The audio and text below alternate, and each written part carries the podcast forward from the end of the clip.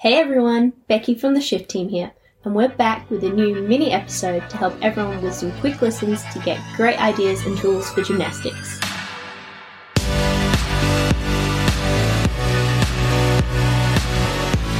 Principles of Dynamic Stabilization of the Shoulder. This week's mini podcast episode is a sneak peek of one of last year's Shift Symposium's guest lectures, Principles of Dynamic Stabilization of the Shoulder presented by Mike Reinold, co-founder of Champion Physical Therapy and Performance. Mike is a physical therapist, athletic trainer, strength and conditioning coach, and performance enhancement specialist. Hey there, everyone. Welcome to my presentation on the principles of dynamic stabilization of the shoulder. Before we get started, I just wanted to say a really big thank you to Dave Tilley and everybody involved in this first Shift Symposium. It's truly an honor to be a part of this great faculty and to be participating in such a neat event. All these great speakers and presentations, I'm sure we're all going to learn a lot today. That being said, I do want to make sure that everybody gives a big thanks to the people behind the scenes that have put this together as there is a ton of work. I've seen Dave working hard on this for months and I'm sure everybody in his team shares that excitement that we're finally at the symposium today. So again, thank you to Dave and everybody else involved for putting this together. It's really an honor to be here. I currently have no disclosures. My name's Mike Reinold. I am a physical therapist. I'm an athletic trainer. I am a strength and conditioning coach, but I am also the owner of Champion PT and Performance. And I get to work side by side with Dave Tilley every day and get to see some of the amazing things that he does with gymnasts and a variety of other different people and athletes as well.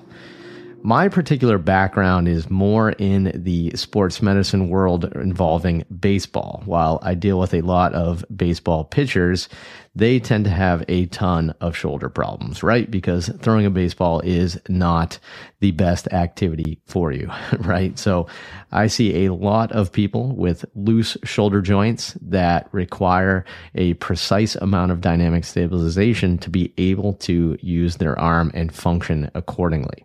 So for me, I think this will have some very obvious implications for gymnasts as well because they share a very uh, similar profile of their extremity where there is an excessive amount of range of motion and mobility in a joint that is required by the body to be able to stabilize to function properly.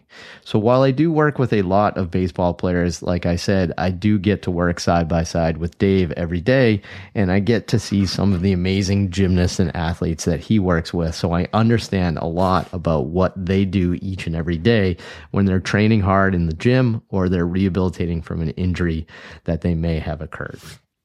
So now that we got that out of the way, let's talk a little bit more specific about what to do with dynamic stabilization of the shoulder. We all know that shoulder injuries are common, especially in athletes that use their arm overhead, especially ones that use it at end range, at fast velocities that even include loading, such as weight bearing environments that we see in gymnastics. So it's really common for these types of athletes to have shoulder injuries. What we see is this constant battle between mobility and stability. It's really an exceptional joint, the shoulder joint, because it is allowed to do so many different functional activities. But because of this luxury and the amount of range of motion that it can occur, it is constantly battling between being nice and stable and being loose enough to be able to perform the activities that we're trying to accomplish.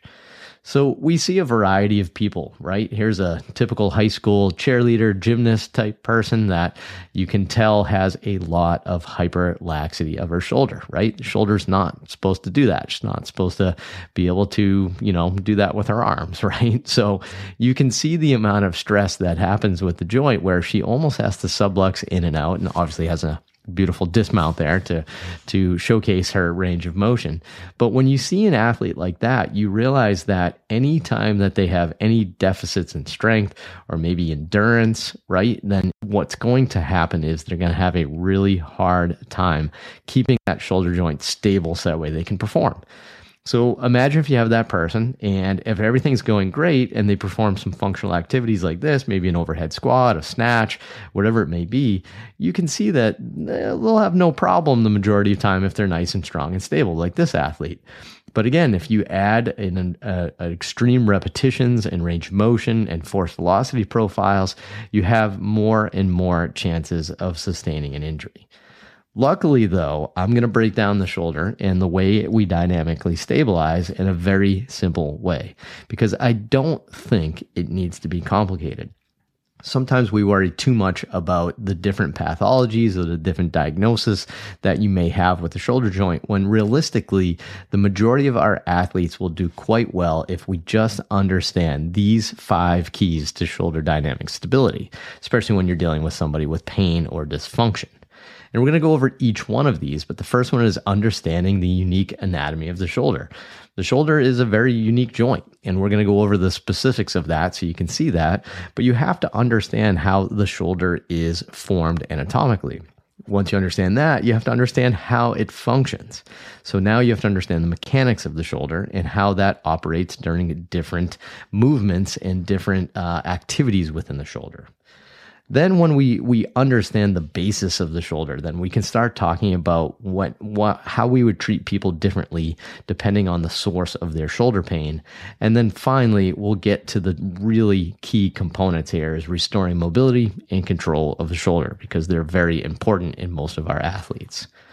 So, key number one again is understanding the unique anatomy of the shoulder. The shoulder is a very exciting joint because it gets to do so much, but because of that, oftentimes it's susceptible to injury.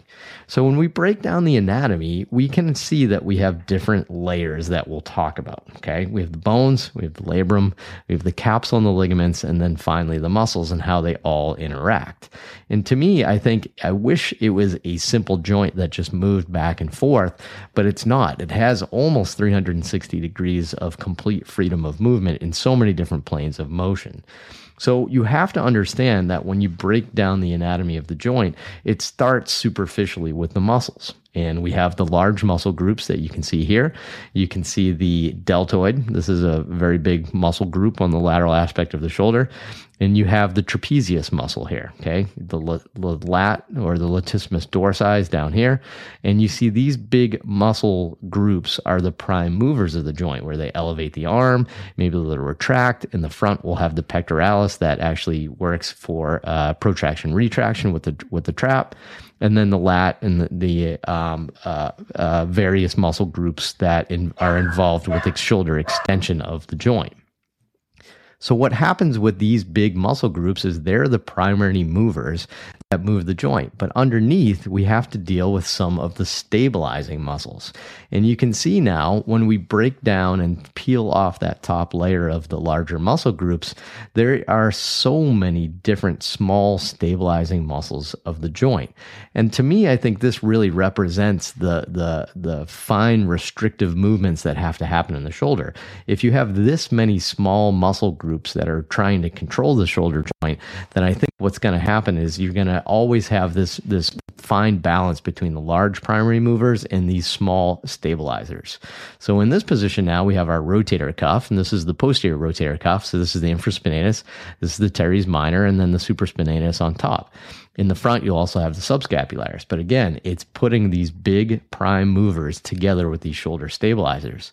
Now, notice all these other little muscle groups that attach to the scapula, right? So we have our our uh, our small stabilizing muscles, not only of the rotator cuff but also the scapula. When you put those all together, they're they're again a combination of the prime movers of the joint as well as the stabilizers of both the scapula to the thorax as well as the rotator cuff. So basically, the humerus to the glenoid. And when you put that all together, it really operates well. Now, on the inside, when we talk about stability, the first thing we kind of talk about here is the bones and the joints and the capsule and the ligaments, and we put those all together.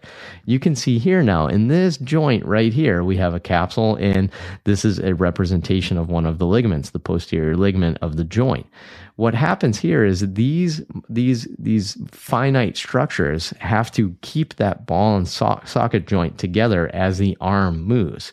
And that's a real complex event that has to occur because of the amount of freedom. So this capsule right here with the ligaments that are attached really have to keep that that ball and, and socket joint together. It's a very complicated task. And then finally, underneath, we have the joint itself, so the ball and the socket. And I think representation of this that most people kind of tend to talk about oftentimes is that the ball and socket joint of the shoulder is almost like like Pac-Man eating a, a pellet, right? For those that remember Pac-Man, I guess I'm starting to get a little old and maybe dating myself, but you can see here we, we oftentimes think of it as the ball and socket, where this is the ball, so the shoulder joint, and this is the socket, which is essentially the glenoid of the scapula. But unfortunately, it's not really like Pac-Man. It's actually the exact opposite of Pac-Man, where this represents stability, a little teeny small ball within a large socket, when in reality, the shoulder is probably more like a golf ball on a tee, where you have the ball of the joint and the socket of the glenoid, and very, very misrepresented together. It is very easy for the shoulder to come in and out of the joint because of this lack of congruency of the joint right? So we have a very large ball and a very small socket. This is a very good representation of what the shoulder really looks like on the inside.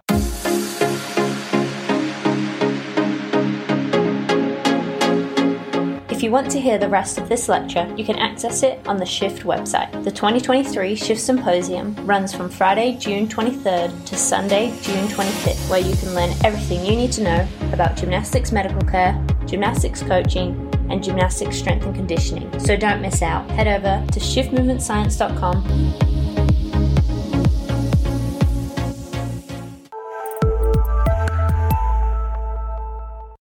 Hey everyone, thanks for listening to that episode. I hope that you really enjoyed it and got a lot of value out of it. I just want to let you know before we sign off here that a couple things we'd love you to do. So one is please just make sure that you rate and review the podcast on iTunes or Spotify or Stitcher, wherever you're listening, because that really does help the episode grow quite a bit. And then second, if you really enjoyed this episode, we would love if you left us a review as well and told us what you liked about it. You know, what information was useful, what things were not useful, would you like to know more about, what guests you want to have on in the future. And then also as you kind of go about your day, if you found something really useful, just toss it up on social media. We love to hear from people on Instagram or Twitter or, you know, all the different websites that they're using for social media. Facebook is great too. But yeah, let us know what you like because honestly, the podcast comes from people who just tell us what they're finding useful. And that's how we create the next set of content. So yeah, tag us in the podcast or tag us online, whatever you're doing, and uh, let us know what you think. Thanks.